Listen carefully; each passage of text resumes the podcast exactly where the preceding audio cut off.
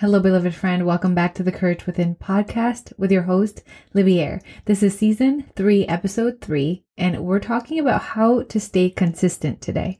I know for me, consistency has been the vein of my existence, and I have found some Hello, beloved friend. Welcome back to the Courage Within podcast with your host, Libier. This is season three, episode three, and we're talking about how to stay consistent today.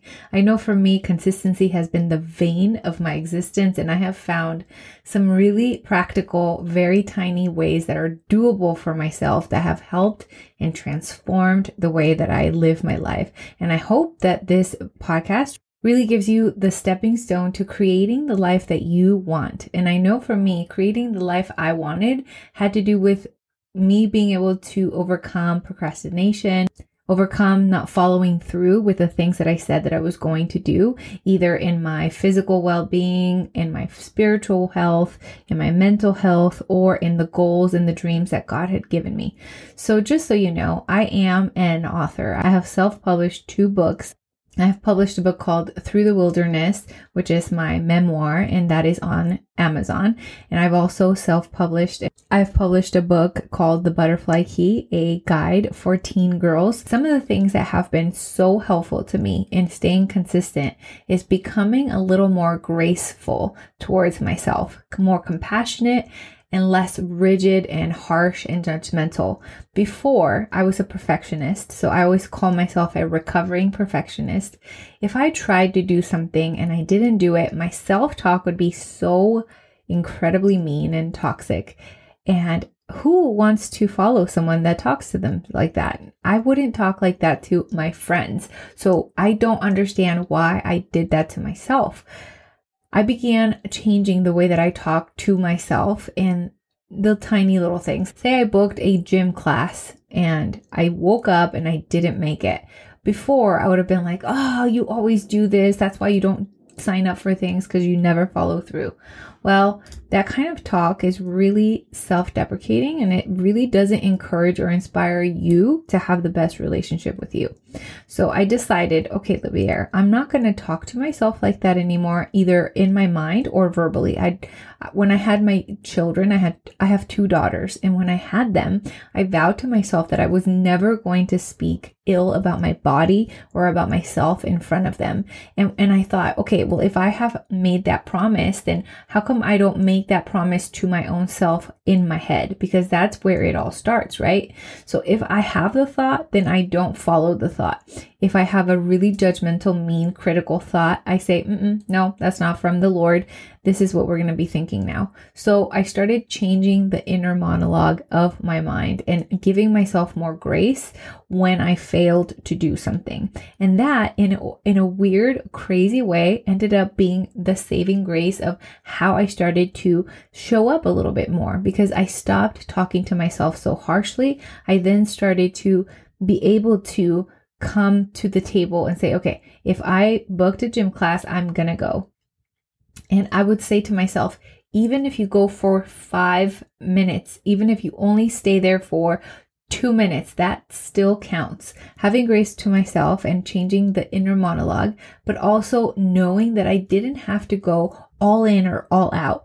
When I was a perfectionist, I was stuck in this interim of, I have to go all in or I have to be all out. There was never a plumb line. And I was like, Jesus, please help me to be different with this, because it seems like I'm never going to be enough in any area of my life, or I'm never going to try anything because I'm all or nothing.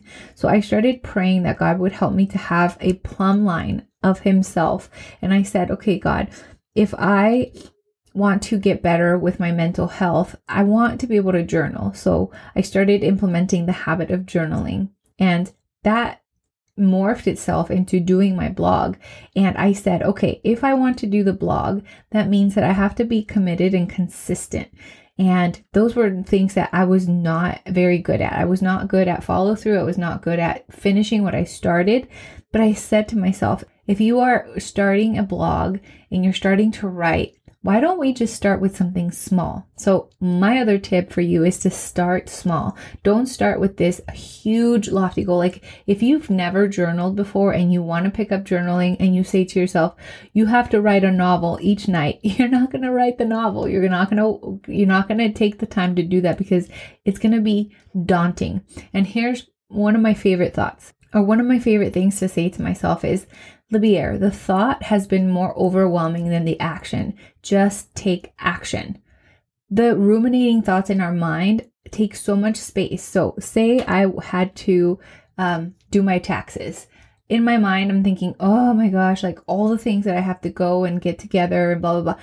All of that thinking about doing is taking up so much space. If I just sat down and took the time to just do my taxes, it would take less time than I have been thinking about it. So think about that in your own life. Where are you thinking too much and not taking enough action? Another thing that really helped me to follow through and be consistent in my life is to know that some is better than nothing.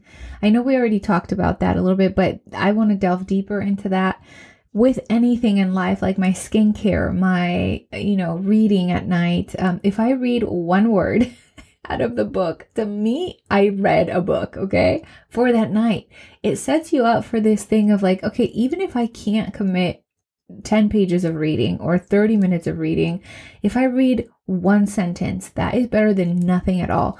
And you're you're going to be propelled to doing it more and more when it doesn't become such a drag, you know? I feel like we grow up, we lose sight of the childlike wonder of life, and we stop playing, we stop romanticizing things, we stop being in awe of anything. And I'd like to invite you to think about where in your life Where in your life could you use a little more childlike wonder and romanticization? Romanticization? I don't know how to say that word without, is that even a word? Let's call it romanticizing your life. Where are you being so harsh on yourself that you're not even enjoying being an adult? Remember when we were kids and we were like, oh my gosh, I cannot wait to be an adult, have my own car, have my own house. We're there. We're there. I hope that you know that you are, even, even in whatever season you are in, you are enough. Your stuff is enough. You are beloved. And from that abundance, you can create a life that is worth living to you. And I believe that when we come to a place where we ask God to help us in our self-control and our consistency, we're going to see such good things in our life because we're going to stop being a procrastinator. We're going to stop being reactive to life. We're going to start being more proactive and finding room to enjoy the life that we have been given. I believe that follow through has to do with knowing why you're doing it. If I, if I have a really ugly reason of why I want to do something, then I'm not going to be propelled to do it. Maybe for a day or two, but before, for example, in my workout routines, before they were to punish myself for not looking a certain way or not being a certain size, I was so harsh and so critical and so judgmental against my own self that I didn't know how to be graceful toward myself. I didn't know how to be have compassion.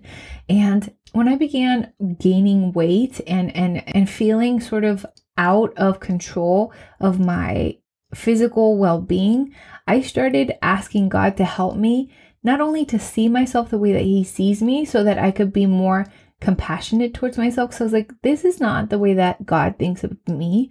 That He doesn't say horrible things to me like, oh my gosh, you've You know, you've gained twenty pounds. You are not worthy of love and connection. That's not what the Bible says. That's not what God says about me. God says He loves me and He will never leave me, no matter what. Whether I lose or gain twenty pounds, that is that is not a contingent upon my lovability. So I started to ask God to reveal to me, where do I have toxic patterns that I need to be changed with You, and help me to find a why that translates into my soul to actually do the work, to actually do the little things like go on a walk, eat more vegetables and protein and good whole foods that are going to nourish my body. I had to ask myself, what is my relationship with food? Am I eating food that loves me back? Or am I eating food that doesn't love me back? I had to really do a deep dive into the why of why I wanted to do any of the things that I wanted to do to better my life, because being thin and being skinny was not a motivator to me that was strong enough to propel me to do the things that I wanted to do, like keep up with my workouts and keep up with eating at most of the time good and healthy food that would nourish my body, um, to drink the water, to read my Bible, to, to journal, like all of these little habits that I knew were going to transform the way that I thought about myself, transform the way that I felt about myself. I wanted to do them, but it was all out of a weird why. So I had to sit down and actually write down. I actually took a journal and wrote down, why is it important for me to become healthy? Why is it important besides looking a certain way? Something, a why, a true why that has nothing to do with my physical appearance. And that has transformed the game for me. That has been the most transforming thing I have ever done for myself. And it literally took about twenty minutes to do. It took twenty minutes for me to say, why is this important to you? And now I see myself getting up and going on a walk, wanting to get up and go to the gym, maybe imperfectly, right?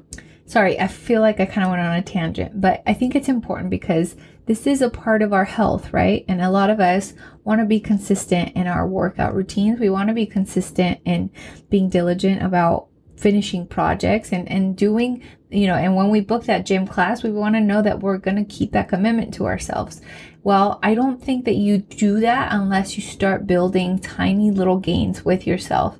If you start small and you say, hey, I'm going to go on a thirty minute walk every day instead of jumping from nothing to I'm going to do a marathon, uh, run a marathon. And that is a lot of pressure on yourself. So think about why you are wanting to do the things that you want to do and possibly sit down and journal what it is that is important to you. Like, why do you want to finish that project? Why do you want to be consistent?